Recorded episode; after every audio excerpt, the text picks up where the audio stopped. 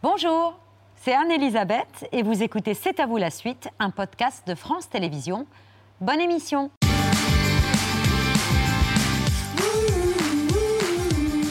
C'est à vous en direct jusqu'à 20h55 avec Mohamed, Émilie, Pierre et une écrivaine traduite dans plus de 45 langues. Le pays des autres, premier tome de sa saga familiale paru en 2020 a été encensé par le New York Times, désigné Mejor Libro de Ficción en Espagne, en tête des ventes en Allemagne, plébiscité par les lecteurs français, 600 000 exemplaires vendus pour celle qui avait été couronnée en 2016 par l'Académie Goncourt. Le prix Goncourt 2016 a été attribué au premier tour de scrutin à Chanson douce de Leila Slimani. Et voilà, c'est plaisir.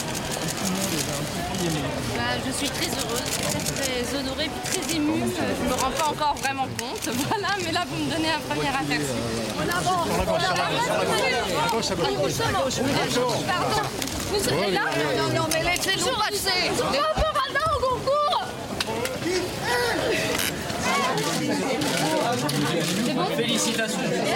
Je, je m'y attendais pas, hein. franchement, euh, non, non. euh, je pense- j'en avais fait euh, comme ça une favorite euh, un peu euh, comme ça, un peu fragile. Je suis très content, euh, même si j'aurais préféré un peu de plus de suspense.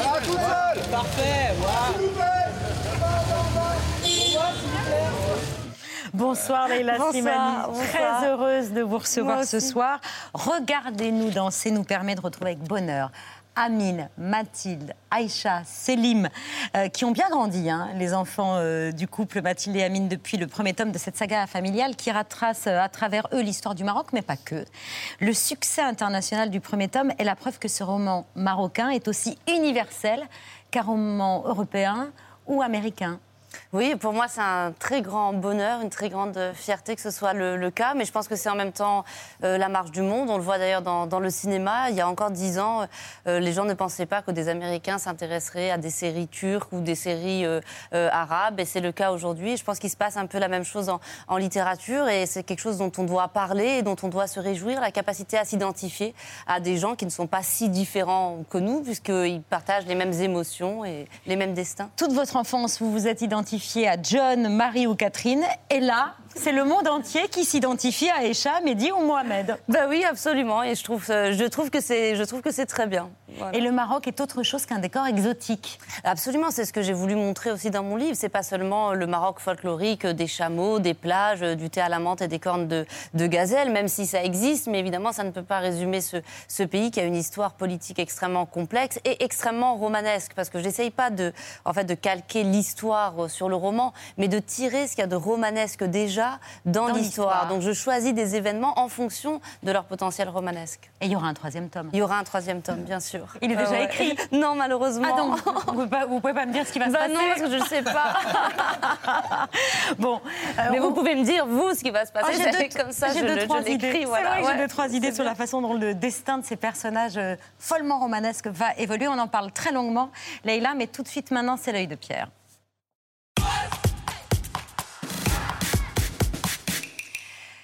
Pierre, vous aimez faire, des, faire un œil sur les photographes. Et euh, vous vous êtes dit qu'il fallait euh, réserver cet œil consacré à un photographe, à Leila Slimani, car c'est toujours intéressant l'œil d'un écrivain sur tout l'imaginaire que fait naître une photo.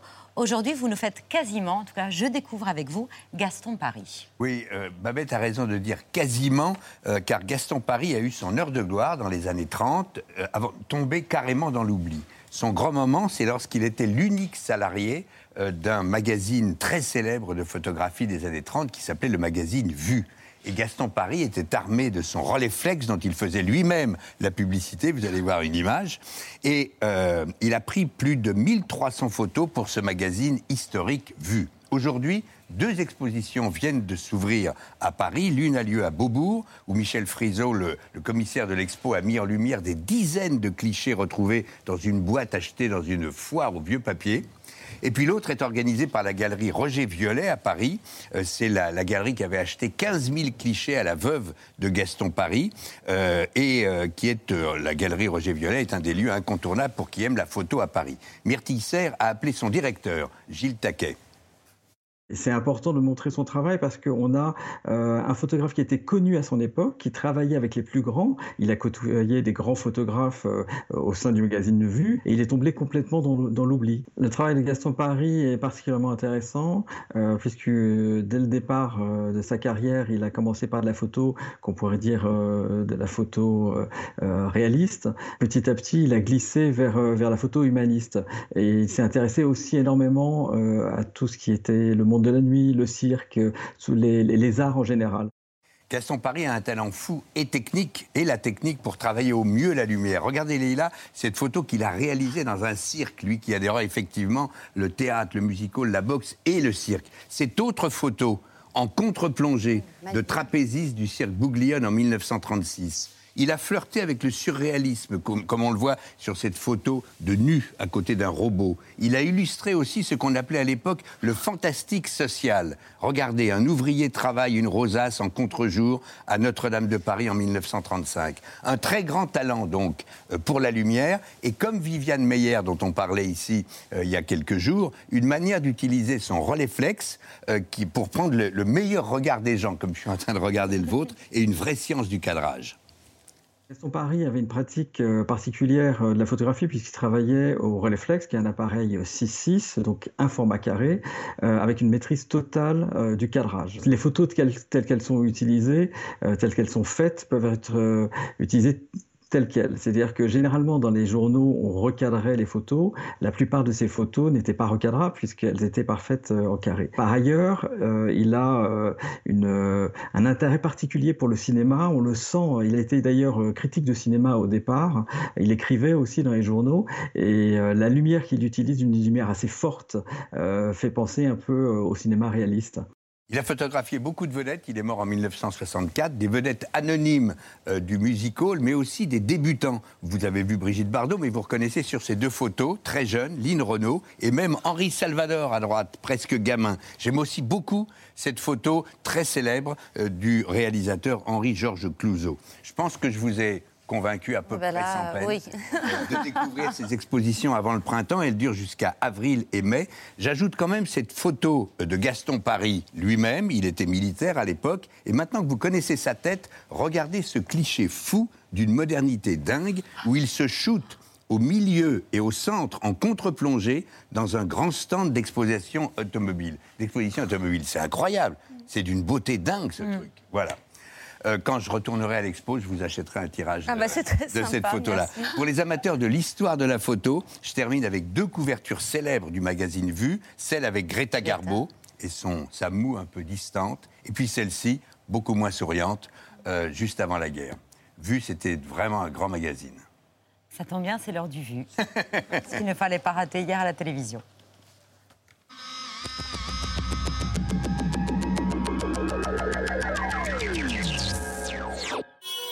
Se préparent à traverser la France pour faire entendre leurs revendications, jusqu'à Paris et Bruxelles. Leur slogan Non au pass vaccinal, oui à la liberté. Il y a euh, des projections, des modélisations qui peuvent nous laisser espérer effectivement qu'à cet horizon de fin mars, début avril, la situation se soit suffisamment détendue à l'hôpital pour que nous puissions lever le pass vaccinal. On est rentré dans une société de contrôle à la chinoise sous le prétexte de l'épidémie. On a eu beaucoup de discours à la télé sur le fait que les gens qui ne se vaccinaient pas étaient euh, euh, dangereux, prenaient des risques, mettaient en danger les autres, euh, étaient des parasites pour la société et que c'est pas acceptable. Beaucoup font le déplacement pour protester contre la baisse du pouvoir d'achat. Aujourd'hui, on n'est plus des les jeunes, mais le combat est toujours le même. Toujours l'essence trop chère, les combustibles, l'EDF, enfin l'ensemble des choses. Soutenir les agriculteurs ou préserver son pouvoir d'achat, un dilemme vite tranché pour bon nombre de consommateurs. Quand on n'a pas les moyens et qu'on veut se nourrir, eh ben, on prend ce qu'il y a. Pour les agriculteurs, c'est peut-être pas assez, euh, assez, rémunéré, mais bon, euh, pour les consommateurs, euh, je pense que c'est bien. J'adore la phrase de la biche, qu'est-ce qu'un égoïste? C'est un homme qui pense pas à moi. Entre la proposition politique et d'une certaine manière Je suis le corps obligé de vous électoral. couper, et je vais vous dire pourquoi, je suis obligé de vous couper. Ben, Parce que euh, y a un des premiers convois euh, dits de la liberté qui est en train de partir. pour ça que vous me coupez Bah oui. Total offre une ristourne à ses clients, 10 centimes par litre dans les stations des zones rurales, 100 euros pour les abonnés au gaz les plus précaires. Et voilà ce que pourrait être une émission de télévision en 2050, un plateau éclairé par des bougies. Une aide bienvenue, même si le timing n'est pas anodin. Demain, le groupe rendra public des bénéfices records, plus de 15 milliards d'euros. Ceux qui ont touché le chèque énergie l'an dernier toucheront une indemnité, un chèque de 100 euros. 200 000 clients sont concernés. On pourrait dire un tiers pour les automobilistes, un tiers pour les actionnaires, un tiers pour les salariés, par exemple. Eh bien, vous verrez que cette mesure-là ne représentera pas 5 milliards d'euros. Vous verrez que ça sera comme d'habitude. Qu'est-ce qui se passe d'habitude? Quand c'est pour les pauvres, on compte en millions. Quand c'est pour les riches, on compte en milliards. Au total, selon le groupe, les mesures présentées aujourd'hui coûteront 50 millions d'euros. Hélas, on voit que de tout temps, les petits ont pâti des sottises des grands. La Fontaine. C'est merveilleux, je suis aux anges, comme à chaque jour de ma vie avec lui. C'est la, ré- la réalisation de notre rêve, c'est merveilleux. C'est gourmand. C'est pas très grave pour moi de ne pas avoir un papa ou une maman. Si t'as le papa, tu seras toujours content. Si t'as le maman, tu seras toujours content. Si t'as un papa ou une maman, tu seras quand même toujours content. Il n'y aura pas de différence. Parce que c'est quoi ce qui compte finalement? Bah, que tu profites de l'amour que tes parents te donnent. Parce que si t'avais un papa et une maman, ce serait deux amours. Et bah, deux papas et deux, deux papas, c'est pareil. C'est aussi deux amours. Eh ben, quand le mari officiel rentre, il faut partir. Regardez. Donc, quand on habite au 27e étage, c'est un il petit peu plus compliqué. Donc il faut attendre que le mari sorte. Oh non Il est au bord de la fenêtre. Il a l'air très détente quand même pour Non, quelqu'un mais qui il a du habite au pot 27e parce qu'il y a un étage. petit, il y a un petit rebord Ah, mais je vous confirme qu'il a beaucoup de peau. Elle s'appelait Mona, elle avait 17 ans, elle voulait fuir son époux violent auquel elle avait été mariée de force. Pour lui, c'était un affront, il l'a décapité. Et la vidéo de cet homme souriant juste après son crime ulcère l'opinion publique iranienne. Sur des images que nous avons choisi de ne pas montrer, il brandit la tête de sa victime comme un trophée. Les mots de Salah Abdeslam sont choisis, pesés. Il les a préparés lorsqu'il affirme ⁇ Je n'ai tué personne, je n'ai blessé personne ⁇ se disant même calomnié depuis le début de ce procès. Il s'est ensuite plaint de la justice qui inflige, selon lui, des peines trop lourdes aux kamikazes qui renoncent au tout dernier moment de se faire exploser. Dans la République islamique, l'acte d'un père ou d'un frère qui tue une femme infidèle pour l'honneur n'est pas un crime sévèrement puni.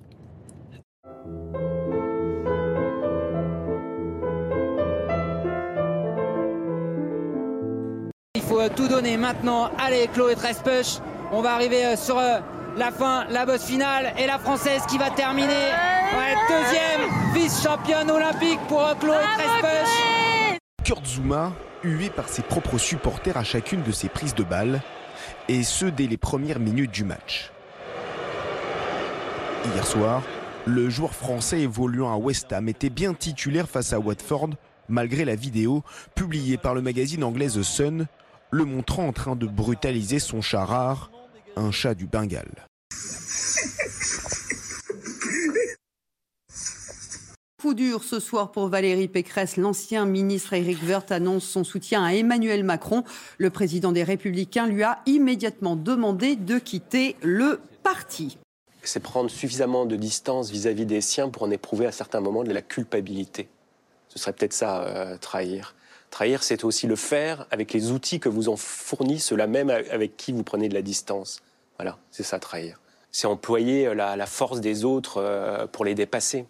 Moi, je suis là, je suis là pour sauver la France et le peuple français. De l'islam. Oui, de l'islam et de son Mais remplacement. arrêtez, monsieur Zemmour, avec l'islam. je vous- dis ce que je veux, vous dites ce que vous voulez.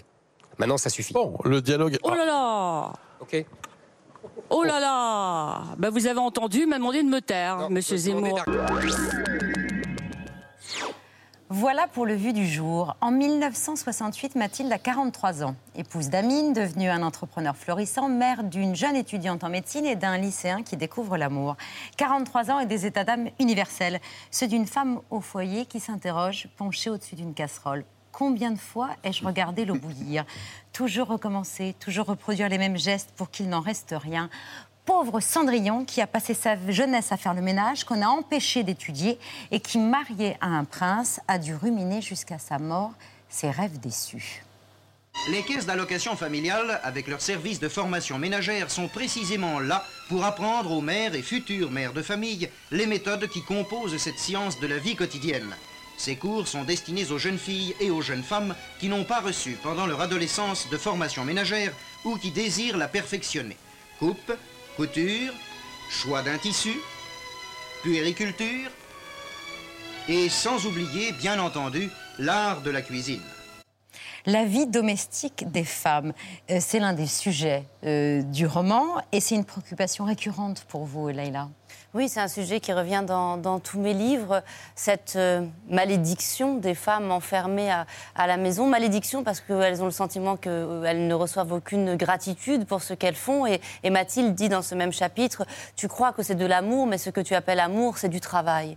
Et, je crois que ça, c'est très important de faire la distinction entre l'amour et le travail. Un métier qui n'est ni payé ni reconnu. Pourquoi? Parce qu'on considère que c'est le destin des femmes. Absolument, que c'est normal. Et puis d'ailleurs qu'elle le fait parce qu'elle est, elle est faite pour ça, que c'est sa nature de s'occuper des autres et ça lui fait plaisir. Et elle devrait même être heureuse qu'on lui permette de faire à manger tous les jours à, ses enfants, à son mari, coudre, coudre les vêtements. Et c'est aussi cette répétition, qui est une répétition dont a parlé Simone de Beauvoir, dont ont parlé toutes les féministes, cette idée que la vie domestique ne produit rien. Tout disparaît toujours à la fin de la, journée. Et puis il faut. Dans une voilà. Cuisine? Et puis le simple fait de faire les courses, je pense que tous les gens qui font les courses tous les jours pour leur famille, il y a quelque chose d'épuisant. On a l'impression que ça ne s'arrête jamais. Et puis on se dit, mais qu'est-ce que ça mange? Mais qu'est-ce que ça mange dans cette famille? Et donc voilà, elle, se sent ensevelie sous la nourriture. cette scène-là du livre, quand Mathilde se penche de, sur cette casserole qui bout, c'est inspiré euh, C'est inspiré de, quelque chose que j'ai vécu, c'est-à-dire que j'étais au-dessus d'une casserole et que je me suis dit, mais combien de fois dans ma vie est-ce que j'ai regardé bouillir de l'eau?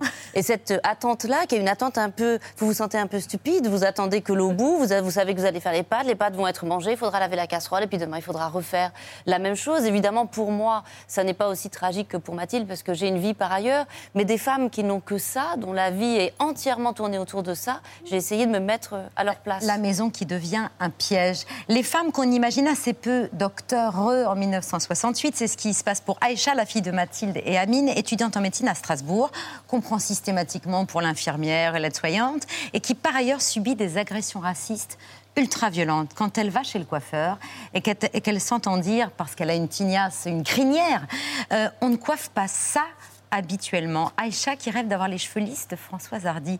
Vous avez grandi, vous aussi, dans l'idée que les femmes blanches étaient plus belles Ah oui, bien sûr, les femmes blanches étaient plus belles. Et nous, les, Marocaines, les Arabes, euh, on était moches, on était trop mm. poilus, les cheveux trop frisés, la peau pas d'une belle euh, couleur. Puis vous ouvriez n'importe quel magazine, toutes les filles, elles étaient grandes et blondes. Euh, et puis elles vivaient dans des pays où on avait l'impression que tout était plus facile et que c'était là-bas que, que, ça se passait. Puis moi, on me l'a dit plein de fois, on ne coiffe pas ça. On vous l'a dit, on ne coiffe pas ça Bien sûr, on me l'a dit plein de fois, mais pas seulement d'ailleurs en France, au Maroc aussi. C'est ce que j'essaie de raconter dans le livre, c'est que le poison de la colonisation et de l'impérialisme, il instille aussi en vous une haine de soi. J'entendais aussi les Marocaines qui me disaient tu vas pas sortir comme ça.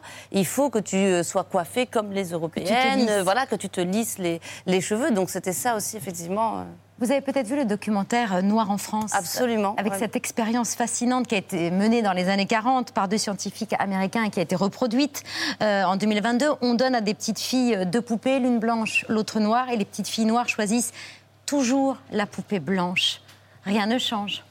Ben, ça met du temps à changer. Si, je crois que c'est quand même en train de, changer. Il y a une chose. Euh, d'ailleurs, c'est pour ça que ce livre, c'est un livre très capillaire. D'ailleurs, on parle beaucoup de cheveux, on parle beaucoup de corps, mais en réalité, c'est très très important parce que le fait que votre propre corps, lorsque vous envoyez le reflet, vous apparaisse comme quelque chose de pas beau, que vous devez corriger, qui n'est pas à la hauteur, évidemment, vous portez tout de suite en vous le poids de quelque chose qui est extrêmement euh, douloureux.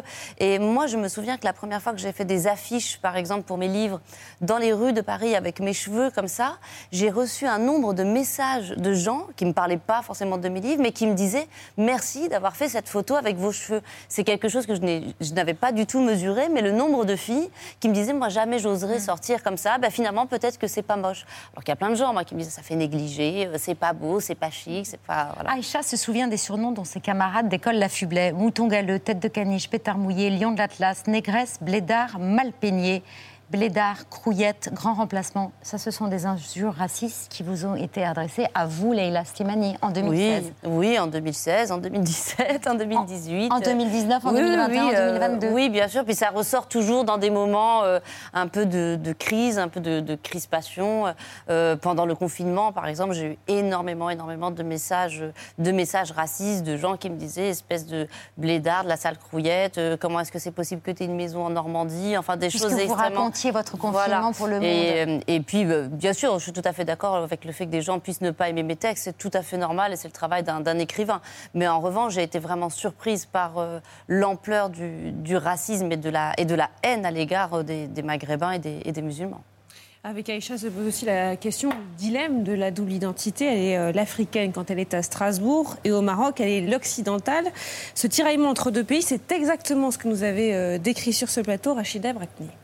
Moi, j'ai le souvenir, petite fille, je prenais des cours d'arabe Ouais. euh, et, euh, et un jour, à l'école française, j'ai écrit en français de droite à gauche et on a convoqué mes parents pour leur dire qu'il y avait un problème. J'avais, je, sent, je ressentais ce tiraillement euh, en France. Je ne, c'est pas que je ne me sentais pas française, c'est que le regard des autres ne faisait, faisait que je ne me sentais pas totalement française, que j'étais d'ailleurs. Et quand j'allais en Algérie, on m'appelait l'immigré. Vous avez beaucoup parlé du métissage et pas quand bien. Vous disiez que le métissa- le métissage, ça peut être une soustraction, une condamnation. Oui, enfin, pour moi, c'est pas une valeur. C'est-à-dire qu'il ne s'agit pas d'en parler en bien ou en mal. C'est ce que j'essaie d'expliquer. Être noir ou être blanc, ça n'est ni bien ni mal, c'est un fait. Le problème, c'est qu'on a toujours un rapport de valeur avec notre identité ou avec notre couleur. Nous sommes ce que nous sommes. Et euh, d'ailleurs, souvent, on ne le décide pas. On est le fruit d'une histoire euh, compliquée, familiale. Le métissage peut être très douloureux, notamment dans une situation comme entre des pays comme le Maroc et la France ou l'Algérie et la France, quand en plus l'un des deux pays a colonisé l'autre, quand l'un des deux a dit moi je suis une culture supérieure à la tienne. Comment se positionner ensuite? Parce que vous avez toujours l'impression, en réalité, comme le disait tout à l'heure Nicolas Mathieu dans la, la petite vidéo, d'être un traître. C'est ça qui est difficile. C'est que quand vous essayez de vous assimiler à toute force, vous vous dites mais finalement est-ce que j'ai pas trahi les miens en voulant à tel point justement avoir les cheveux lisses et être une gentille arabe de service blanche?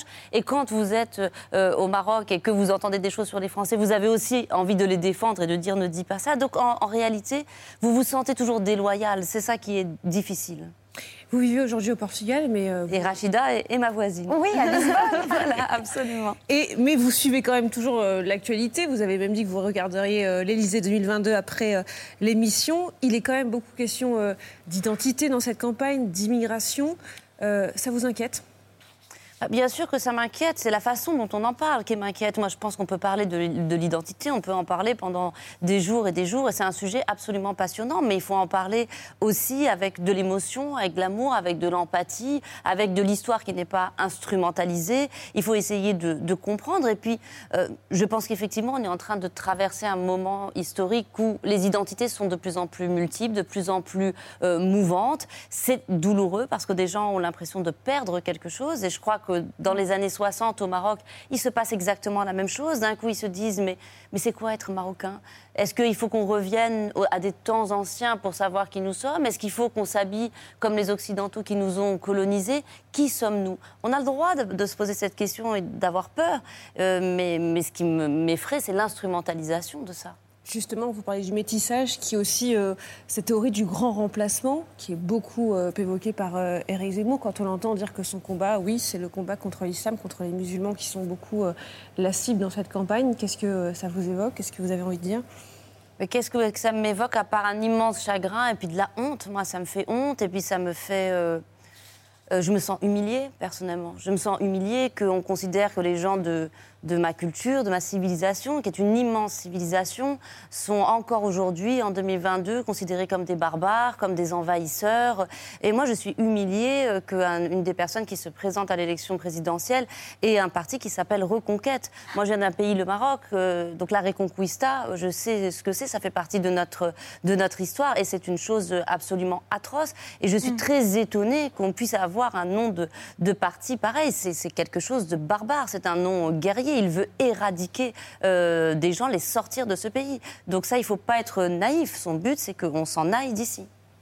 Il y, a, des passages dans, votre livre qui évoquent justement cette question qu'est-ce que c'est être marocain qui sont illustrés de, de jolies manières et qui nous parlent. Quand vous évoquez un concert de, euh, de Jacques Brel à Meknès, euh, mais aussi euh, d'un seul coup Jimi Hendrix à Essaouira. Et, et là, tout le monde est épaté qu'il soit là. Et il y a encore des traces, il y a encore des affiches. sûr. Euh, Cette photo a été prise il n'y a pas si longtemps. Mais il y a un- une discussion qui s'engage entre jeunes gens lorsque Roland Barthes vient donner des cours et s'installer quelque temps à Rabat. On dit, et en plus, va falloir, on a déjà tout des Français qui imposent tout, et on va en plus avoir les cours de Roland Barthes.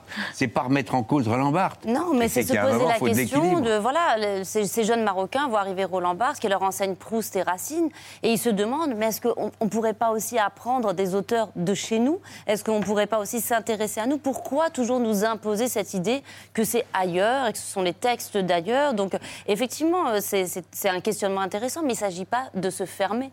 Voilà. Mais c'est formidable, je découvre euh, qu'Essaouira était une ville euh, de rassemblement de hippies à cette époque-là, avec non seulement Jimi Hendrix, mais aussi les, les Stones. Alors les Stones se sont passés, alors eux ils sont passés surtout à Marrakech, il y a eu Cat Stevens, enfin beaucoup de gens sont passés à, à Essaouira, mais il y avait surtout en fait une sorte de monde un peu underground qui venait de, de New York, le théâtre alternatif. Il y avait Georges Lapassade qui était un grand sociologue qui avait mis cette fameuse pancarte devant Essaouira, ville à vendre, puisque la ville était complètement vide. Abandonnée, Voilà, ouais. en fait la communauté juive avait quitté la ville, plus les, les jeunes étaient partis dans, dans les usines à cause du, du chômage dans les villes industrielles autour. Donc ils arrivent dans cette espèce de ville quasiment abandonnée. Et puis ils investissent euh, les ruines, ils investissent la Médina et ils font l'amour, ils écoutent du rock'n'roll et, et ils fument du hashish. Il y a une question qui est toujours intrigante, c'est euh, comment les auteurs euh, écrivent. Et Jean Tollet était sur ce plateau il y a quelques jours, il nous disait qu'il avait besoin d'une pièce toute blanche, avec une seule fenêtre.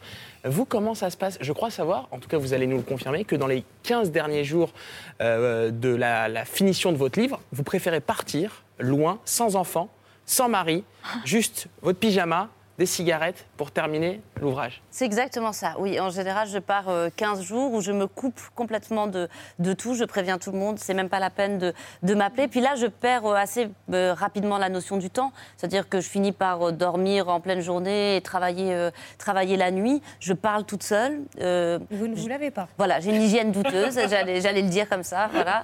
Euh, mais en fait, dans cette espèce de laisser aller, il y a aussi une forme d'abandon. D'un coup, vous vivez vraiment totalement avec vos, vos personnages, vous leur laissez la place pour vous, voilà, pour vous investir. Leila Slimani, à ce moment-là, elle n'existe plus et c'est tant mieux, c'est très très reposant. Et- Voilà. Regardez, oui, une question sur l'adaptation. Oui, sur l'adaptation, parce qu'on vient ju- juste de l'apprendre, le magazine américain Variety euh, vient de l'annoncer, euh, Le Pays des Autres va être adapté en série. On imagine que ça, ça doit être une immense fierté pour vous. Oui, c'est une fierté. Et puis, euh, c'est un, un livre, comme tous mes livres, mais celui-là en particulier, qui, qui vient aussi beaucoup du cinéma. Euh, moi, mon film préféré, c'est 1900 de, de Bertolucci, qui pour moi est une manière extraordinaire de raconter un pays à travers une famille, à travers des personnages. Et, et j'ai beaucoup aimé ce genre de film-là. Quand j'ai travaillé aussi sur ce livre, moi, j'ai passé mon temps à lire les carnets de, de Coppola, les carnets qu'il tient pendant le parrain, parce que c'est les meilleures leçons de construction d'un personnage, de construction d'une scène de, de mariage. Donc finalement, voilà, il y a quelque chose aussi de, de logique et ça me rend très, très heureuse de, le- de les voir en images et de voir les personnages surtout exister. Ah oui, non mais on- ils existent déjà Bah dans ma tête et, et j'ai hâte de les voir exister sur écran. En plus, accompagné par les producteurs de 10%, donc le succès est sans doute assuré à la fin. Et Charles Gélibert. Euh, votre livre, vous le dédicacez à Bounty, sans qui rien ne serait possible. Expliquez-nous. Bah, Bounty, c'est mon mari, tout simplement. voilà, et donc je voulais pas mettre son, son nom, mais on l'appelle, euh, on l'appelle Bounty. C'est son petit, son petit surnom. Voilà, je trouvais ça drôle. En fait, c'est moi qui l'ai appelé comme ça et je n'ai aucune idée de pourquoi. Et le pauvre, maintenant, même des gens très sérieux l'appellent, l'appellent Bounty. Donc il nous regarde, Bounty Le Bounty international, voilà. Bon, je t'embrasse, Bounty. On embrasse Bounty. Regardez-nous danser le pays des autres, tome 2. En attendant, maintenant dans le troisième, c'est extraordinaire, formidable. Vous êtes une surdouée de la littérature, beaucoup. Leïla Slimani.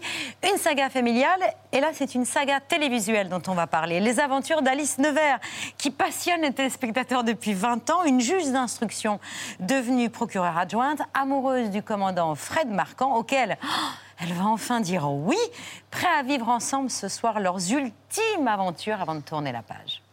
Gauthier, 21 ans, jockey. Et l'arme du crime? Objet contendant et coupant. Votre gamine est mêlée à l'enquête. T'as une piste L'entraîneur des jockeys, vous êtes tous suspects. J'ai pas l'habitude d'enquêter avec le proc sur le dos. Vous allez prendre l'habitude Moi, j'ai rien à vous dire. Vous avez rien à faire si. J'ai pas de nouvelles de Marquand et normalement il m'appelle tous les soirs.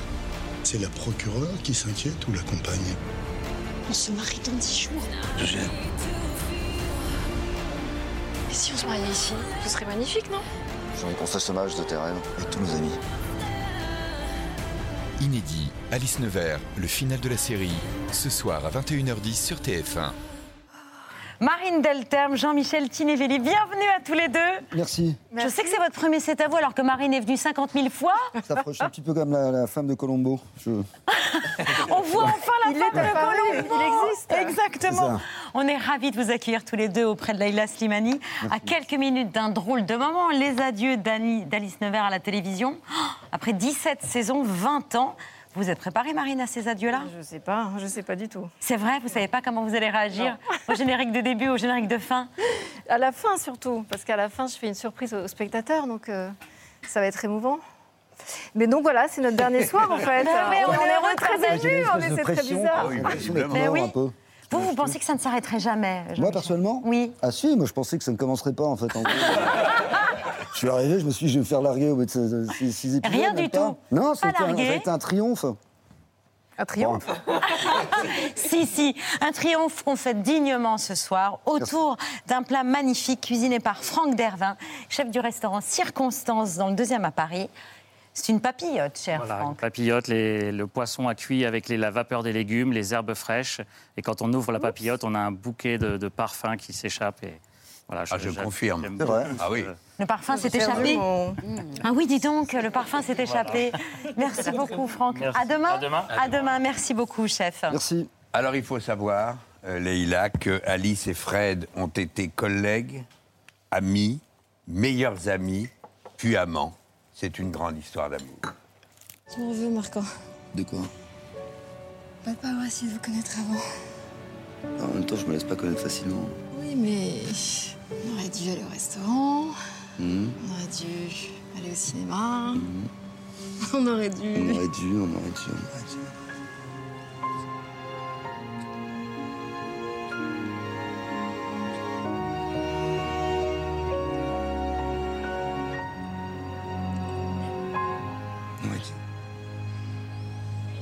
Jean-Michel, il paraît que l'idée d'embrasser euh, Marine vous donnait euh, des angoisses et que vous avez dû suivre une thérapie.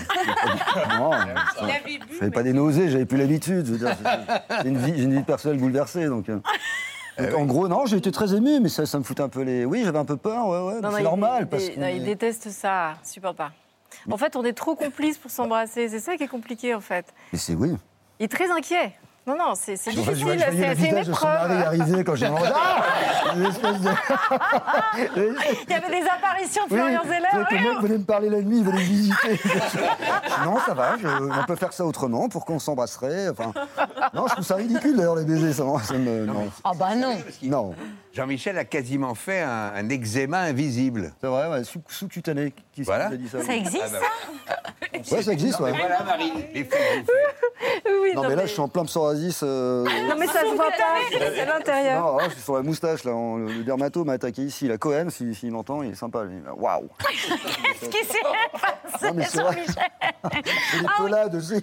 Ah bon Ouais. C'est l'émotion, tout ça. Ouais, c'est le stress. Vous Il a des dépressions beaucoup. capillaires, il a plein de trucs. Mais non, non, il est très, très angoissé. calmé quand même. Euh, avec elle Oui. Non, parce qu'après, tu n'as plus envie réellement, quoi. Parce que c'est enfin, c'est pas envie, c'est pas ça, pardon. non, mais on se connaissait tellement, en fait. C'est tourné, hein. C'est vrai que c'est. Enfin, je ne sais pas, c'était compliqué. Quoi. Oui, oui, mais C'est pas ce que je préfère, en tout cas. parce Oui, oui. En plus, en télévision, ça va très vite. Donc, euh, voilà. Oui, alors que si on prend le temps, c'est mieux. Bah oui, c'est forcément. vrai, Bah, hein. tiens. J'aime le regard de Je dis quand même pour les gens qui pourraient être surpris par ce dialogue, on va quand même assister au mariage. Voilà, on a réussi à se marier, c'est quand même extraordinaire. Et la robe est magnifique. Ah ouais, elle est très jolie. Je suis Et, d'accord. et- et je dis en, en teaser supplémentaire pour tous ceux qui suivent depuis de, de belles années euh, votre série, c'est que tous les acteurs qui ont jalonné euh, cette saga vont être réunis par le jeu du scénario ce soir. Ce sera un grand mariage. C'est un grand mariage, voilà. C'était aussi compliqué qu'un vrai mariage. Il fallait, fallait réunir tout le monde. Donc lui n'a rien fait, évidemment. Il Voilà. a regardé ça un peu de loin en, en- Bah, c'est le marié. en- Voilà. n'étant pas content. Et puis moi, j'ai appelé tout le monde pour essayer de réunir euh, tous ces acteurs qui ont des emplois du temps très compliqués. Mais c'était génial. Du coup, le, le jour du mariage, on était comme un vrai mariage, non? On Non, était contents. On était. Avec vachement- toute la grande famille d'Alice hein. Nevers. Ouais, c'est vrai, c'était émouvant, là, pour le coup. euh, Les, les techniciens, la productrice, le photographe de plateau et dans le film, tout le monde est là. Donc Mais c'était pas la dernière scène tournée quand même. Si. Si. si, si. Ouais, donc ça devait être une sacrée, sacrée émotion. Ça, c'était la dernière, mais moi, je vais vous parler de la première. Euh, donc, c'était il, y a- il y a 20 Très ans, longtemps. le 2 septembre 2002. Donc, c'est l'extrait du premier épisode de la saison 1. Ah ouais Désolé, madame le juge. Mazette Rendez-moi ça, vous. Pour vous aider, madame le juge. Parce que je voudrais pas dire, mais il y en a qui s'impatientent dans votre bureau. La prévenue, ça fait une heure qu'elle vous attend et c'est du coriace. Bon, prenez-moi ça. Ça nous fera gagner du temps.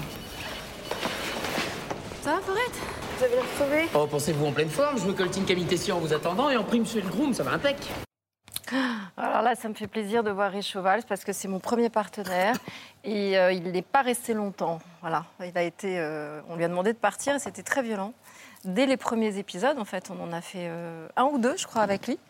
Il était génial, il était parfait. Et vous, Mais vous il y a un ton très comédie. Euh, À, à cette époque, on est dans la case du lundi, donc on n'est pas du tout. On est passé après au jeudi, on est devenu plus policier.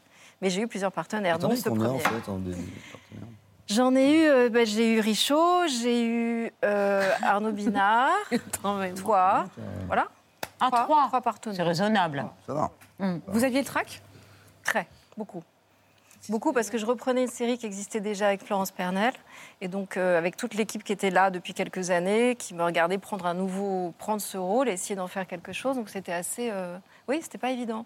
J'avais le trac comme comme les femmes à l'époque. euh, on demandait aussi, on me demandait d'être absolument parfaite, d'être la jeune juge comme ça irréprochable. C'est ce qui se passait dans la fiction à l'époque. Il fallait que les femmes, les, les héroïnes soient jamais de mauvaise foi, enfin, absolument irréprochables. Et c'est ça qui a évolué avec le temps. Et d'accord- et d'ailleurs, c'est Alice Nevers, le juge est une femme. Et puis à un moment, c'est devenu. C'est vous qui avez demandé d'ailleurs qu'on retire euh, Le juge est une femme? Oui, je me suis battue avec la production pour qu'on retire. ce- Pourquoi? Parce que, parce que maintenant, d'abord, la plupart des juges sont des femmes. Ça, c'est- Hmm. Et puis parce que. euh, C'est pas ça si qu'il on a disait, défini. euh, enfin, Bah, le juge est pas, la journaliste homme. est une femme. Enfin, c'est pas possible. Oui, ça n'a pas de sens. Un homme, ça fait un peu con. Ouais. En tout cas, Donc, elle- ouais, je pense Donc, une femme le sage-femme est, est un homme. Ça, ça marchera Oui. encore. Il y en a trois en France. Ah oui, le contre-exemple. Le sage-femme est un homme, c'est vrai. Merci Jean-Michel. Non, mais c'est un combat aussi. Il y a les combats de mecs aussi, hein, je veux dire, en gros. Non, mais en tout cas, il y a beaucoup de femmes qui vous ont dit euh, merci, qui vous ont écrit quand même, parce qu'Alice Nevers, c'est une femme forte, indépendante, euh, et ça, vous, a des- ça a aidé des téléspectateurs, mais, même vous, vous dites. Euh, oui, c'est- c'est un rôle qui m'a beaucoup, euh, oui, qui m'a amené euh, l'autonomie en fait, parce que quand on est sur une série aussi longtemps, on ne fait pas que jouer dans la série. Enfin, j'ai appris mon métier, j'ai appris à voir comment on fait une production. On a reçu, j'ai reçu 1400 acteurs, une Oh. quarantaine de, de metteurs en scène. Donc j'ai vu comment se fabrique un film, j'ai vu l'évolution aussi de la fiction sur 20 ans. On est passé aux 52 minutes avec Jean-Michel qui est arrivé, donc un changement d'écriture à cause des Américains qui étaient très en force à l'époque. Et donc, ils nous ont obligés à, à muer. euh, et, donc, euh, et la force de cette meilleur. série, c'est d'avoir réussi à évoluer euh, comme ça. Mais aussi avec le destin des femmes. C'est vrai que les femmes euh, ont plus de liberté aujourd'hui, mais il est beaucoup exigé toujours d'une femme, je trouve. Quand elle veut à la tout. fois faire une carrière et réussir sa vie privée, ce qui n'est pas toujours évident. C'est l'eau bouillante. Vous avez tourné ensemble pendant 15 ans, 104 épisodes. 15 ans de complicité et quelques surnoms. Jean-Michel, vous pouvez nous dire comment vous surnommez Marine? Maman. N'importe quoi. Maman N'importe Martine. quoi. Martine. Martine Delerme. Martine Delerme. Martine Delerme. Et d'ailleurs, j'ai rencontré Vincent Delerme l'autre jour qui m'a dit ça me fait bizarre parce que Ma mère s'appelle Martine Exactement. Martine Valère. Ah, je pensais que c'était créature ou dominatrice. Ah, créature aussi. Ah oui, oui. Ça, c'est quand on fait les sketchs, ça. La créature, le matin. Ouais, ça dépend. Si, si, ça dépend si, on, si ça va, quoi. Si- C'est pas tous les, tous les matins, tu te réveilles, c'est pas. 15 ans sur le plateau, tu vois, t'es un peu, tu mélanges un peu tout. Hein. C'est la maison, c'est le plateau. t'as- pas du tout envie d'y aller. Quoi. Ça va, on fait quelques séquences, t'as envie de répéter, non? Tu disparais, tu vas te planquer. T'arrives au dernier moment pour la première, pour qu'elle soit bien et l'emmener vers le talent. Bravo Vous êtes devenu complice au premier regard. Jean-Michel, votre meilleur souvenir avec Marine, ce sont vos essais qui étaient complètement ratés, mais ça reste Ouais. votre meilleur souvenir. Expliquez-nous. Ben, en fait, on m'a menti. Enfin, mon agent de l'époque m'a menti. Je pense qu'elle a bien fait parce que j'étais en. Non, mais c'est vrai. chaque fois, je parle. je me suis- J'étais là, venu me séparer, en fait. En gros, et donc, j'ai pas du tout envie d'y aller. J'étais dans, ma piole et la- la- l'agent ment me dit non, tu es pris.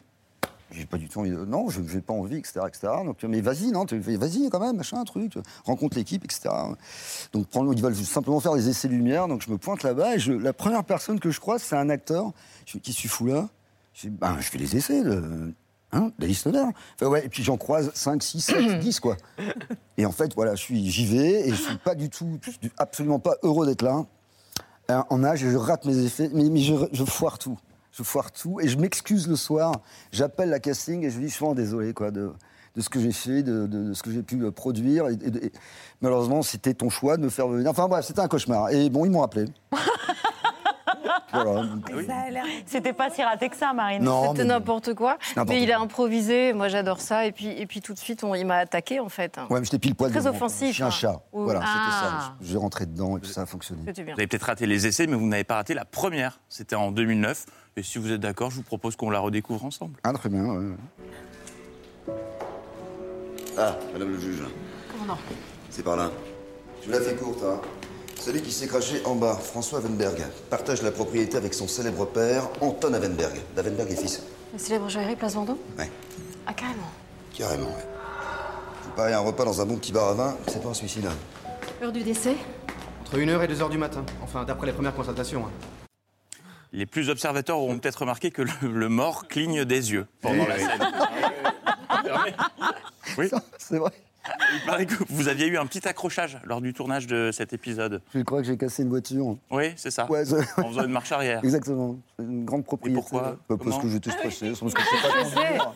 Il est toujours stressé. Mais il est bien. Euh, J'ai pas mis de lunettes, je ne voyais rien, et puis voilà. et la coupe a aussi une histoire, hein, franchement. C'est pas un hommage à Mel Gibson dans les années 70. mais- Waouh C'est l'équipe allemande de 1972, Gerd Müller. Et Vous, êtes- stressé et maladroit parce que Marine confirmera peut-être qu'il ne faut jamais donner d'accessoires à Jean-Michel. Non, mais ça c'est faux. Je pense qu'elle fait un transfert sans moi. C'est elle qui est incapable de tenir un petit Ah, un non. verre. vrai. Bon, ex aequo, alors. Pas ex oui. Non, on a des on a preuves. des preuves en images. Ah. Ah bon? Oui.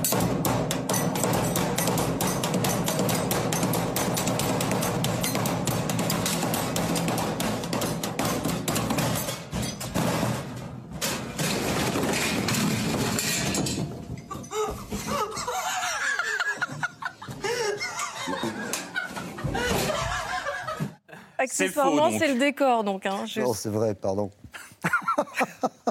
c'est affreux. Ils étaient en tournage juste à côté. On était dans la pièce Non, à mais côté. ce qui est dur, c'est que c'est que des garçons, quoi. Et donc, pendant toutes ces années, j'étais la seule fille au milieu de, de Ahmed Silla, euh, Guillaume Carco, c'est des fous, quoi. Donc Ouais. voilà, c'était dur à gérer, en fait. Mais on s'est bien marré. On s'est bien amusé. Oui. 21h10 ce soir sur TF1, Alice Nevers, le final, avec une surprise à la fin. À la fin. Pour les téléspectateurs, on sera évidemment devant notre poste. Euh, en attendant l'après Alice Nevers, vous viendrez nous en parler, chère Marine. Avec ce sera toujours un plaisir. Accompagné ou pas de Jean-Michel. Ça, ce sera. Il faut filerait, je connais l'adresse maintenant. Exact, vous serez le bienvenu. C'est gentil, merci. C'est l'heure de la story média de Mohamed.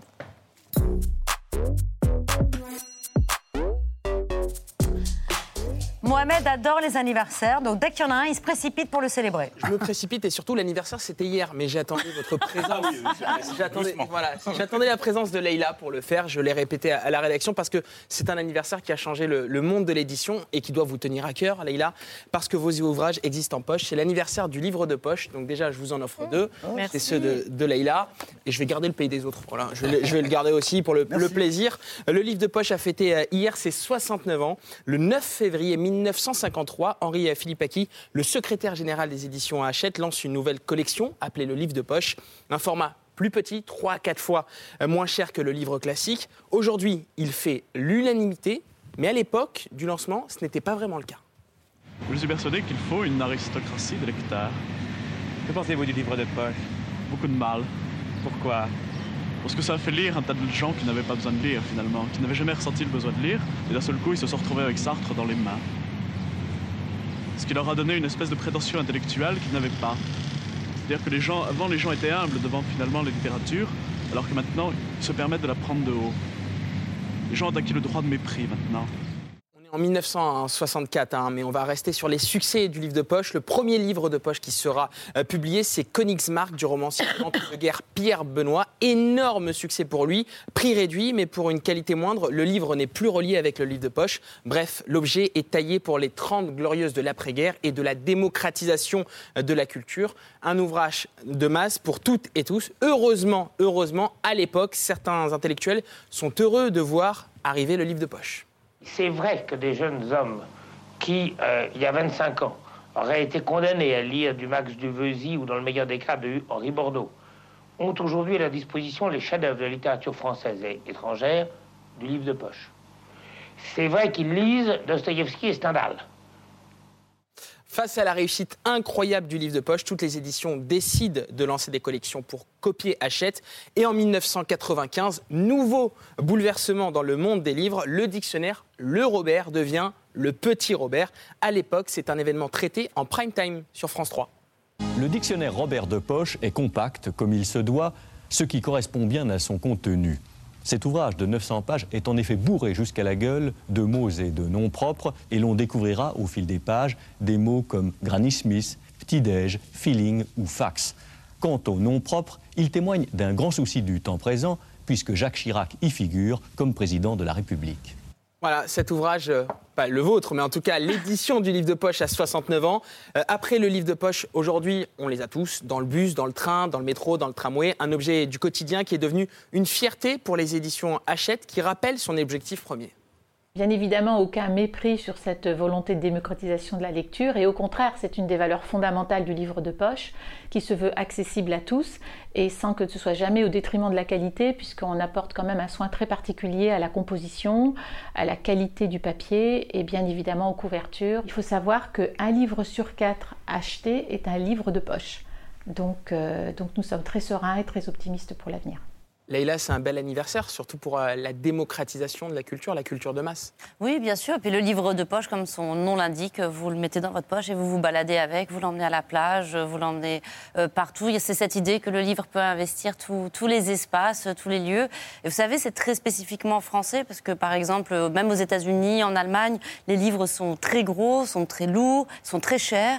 Et euh, on est un des rares pays où voilà, le livre est quand même un objet qui est, qui est accessible, qui n'est pas un produit de, de luxe ou un produit trop précieux, et c'est très bien, évidemment.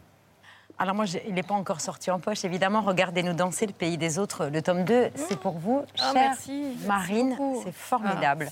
On conclut cette émission comme tous les soirs avec les actualités de Bertrand qui tire dans une poche lui aussi. Je suis très souple. Bonsoir à la une de ce 10 février, Rachida Dati, qui était ce matin l'invitée de France Info, et elle nous a offert la plus belle définition du mot quiproquo ou de l'expression dialogue de sourds. Qui dit ça? Nicolas Sarkozy. C'est une interview? C'est du off à papier de. Marion Moore, qui est l'une des meilleures Euh, spécialistes de la droite. Vous savez, moi, les propos off Oui. et tout, je peux vous en faire. Et si c'est pas signé, c'est facile. Je peux même vous dire. euh, C'est signé c'est entre guillemets, Oui, hein. D'accord. Oui, avec des oui, mais, guillemets. pro- euh, mais c'est pas. Oui, mais anonyme. Il s'appelle Juste Leblanc ah, bon Ah, mais il n'a pas de prénom. Ah. Nicolas Sarkozy, signé Nicolas Sarkozy. C'est Marion Moore, la journaliste du Figaro. qui- Nicolas Sarkozy Elle, elle rapporte, Elle dit, dit-il, en privé. Non, mais qui lui aurait dit Oui, oui visiblement. Non, oui. vous dites que c'est quelqu'un qui lui a rapporté que Nicolas Sarkozy avait dit. Non, c'est ce qu'il dit. C'est celui qui a vu, qui a vu, qui a vu. Moi, je- Moi, je me- je m'attarde pas à ça. Oui, bah nous non plus. Allez, on va enchaîner. hein. Et dans le top 3 des choses à éviter dans la vie si on veut éviter, si on veut qu'elle se passe sereinement. Numéro 3, poser sa main sur une plaque de cuisson allumée. Numéro 2, mettre son sexe dans un essaim de guêpe, je déconseille. Et numéro 1, loin devant, se fâcher avec Rachida Dati. Ce matin, le directeur de campagne de Valérie Pécresse, Patrick Stefanini, a dû connaître un réveil très agité. Il a été rhabillé pour l'hiver avec un très joli costard taillé sur mesure par la maison Dati. Tout ça pendant que ses oreilles sifflaient. Il a rectifié ses propos de manière assez pathétique, je vais le dire. Il lui a offert des circos en or partout en France. Il en a gagné aucune. Moi, les losers, ça ne m'intéresse pas. Il a laissé François Fillon à campagne, il est parti. Moi, les déserteurs, c'est pas trop mon truc non plus. Enfin, faut quand même rappeler qu'il a été condamné pour emploi fictif. Donc, je n'ai pas de leçon à recevoir de M. Stefanini. Donc, il reste à sa place. Quand il gagnera une campagne, il viendra me donner des leçons. Voilà, Dati Daniel, comme on l'appelle euh, dans le milieu. Dans le reste de l'actualité, Éric Zemmour, qui était hier l'invité de BFM pour regarder la France dans les yeux. Éric Zemmour qui souffre du même problème que le petit garçon dans le film Sixième Sens. Sauf que lui, ce ne sont pas des morts qu'il voit partout, mais des immigrés. À ce niveau-là, comme le chantait le groupe Aventura, Lo, que tu sientes se llama obsession. Oui, une véritable obsession. Mais LV2, monsieur. Euh, manque de bol, il est tombé sur les mauvais clients. Vous savez, cher monsieur, euh, je ne sais pas si c'est vous qui êtes venu d'Algérie ou du Maroc, je ne sais pas. Je suis né en France. Ah, c'est perdu Ah, allez, essayez encore. Je peux vous poser une question, excusez-moi Oui, je vous en êtes prie. né en France ou en Algérie? Non, je suis né en France. Ah, encore perdu, quel dommage. Bon, bah, c'est pas grave. Allez, partons aux États-Unis et partons à la rencontre de la flèche du jour. Elle s'appelle Marjorie Taylor Greene. Elle est élue pro-Trump et en direct à la télé, elle voulait dénoncer les méthodes de la chef démocrate du Congrès, Nancy Pelosi. Manque de bol, niveau programme télé, Marjorie est plus top chef que secret d'histoire.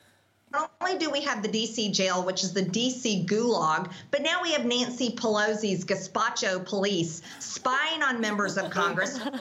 Alors non, on ne se moque pas, l'erreur est fréquente, mais petit rappel afin d'éviter que ça se reproduise, la police nazie, c'est la Gestapo, qui n'a rien à voir avec le euh, gazpacho, qui lui est un potage espagnol, qui n'a lui-même aucun lien avec Geshpati, qui elle est une chanteuse des années 80.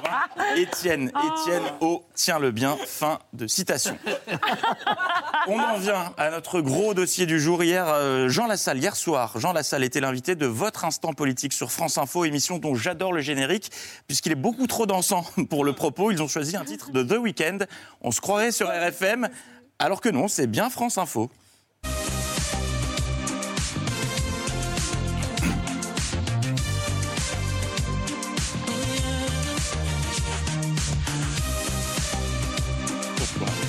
Les autoproclamés convois de la liberté se sont ébranlés aujourd'hui de plusieurs villes de province. Bonsoir à tous.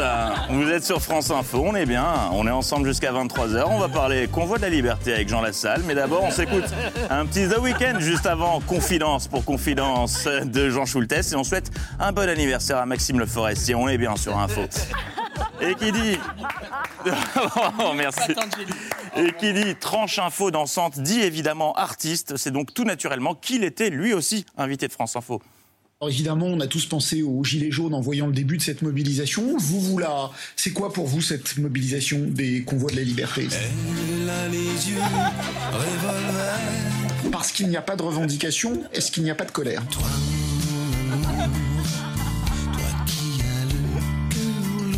Des revendications sociales sur le pouvoir d'achat et sur la démocratie. Sylvain Boulouk. Ça- Sacré Marc Lavoine. Mais revenons à Jean Lassalle. Je rappelle que l'émission était en direct à 22h, ce qui est en règle générale relativement tard.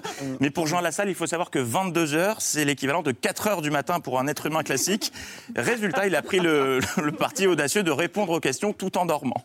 Alors, première réponse, cher ami, monsieur, cher ami, excusez-moi, peut-être 40, je ne sais quoi, de combien, au mois de juin.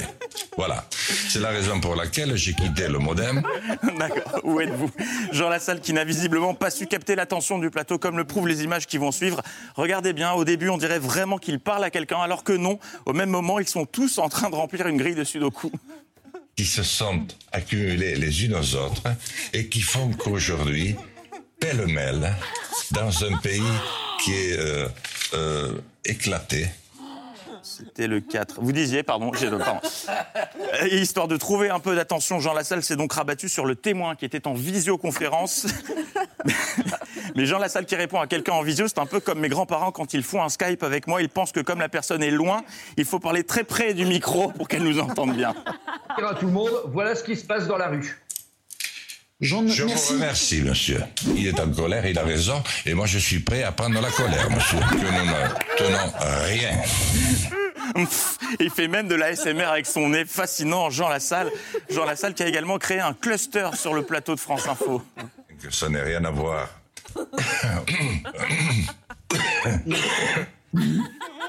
Alors, pardon, je veux bien qu'on réentende le dernier bruit produit par euh, Jean Lassalle qui, sauf erreur de ma part, correspond à tout, sauf à une toux.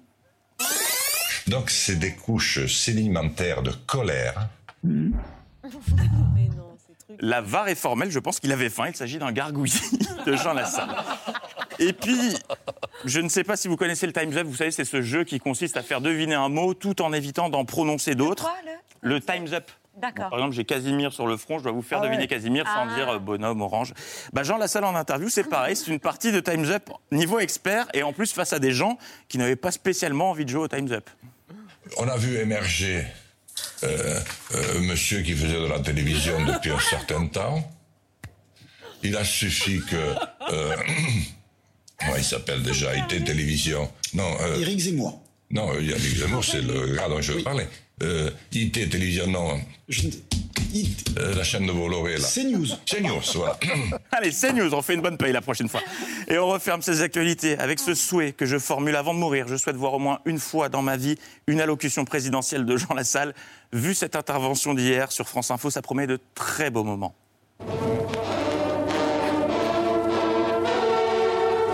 Non, faut y aller, tais-toi, t'es à côté de la plaque.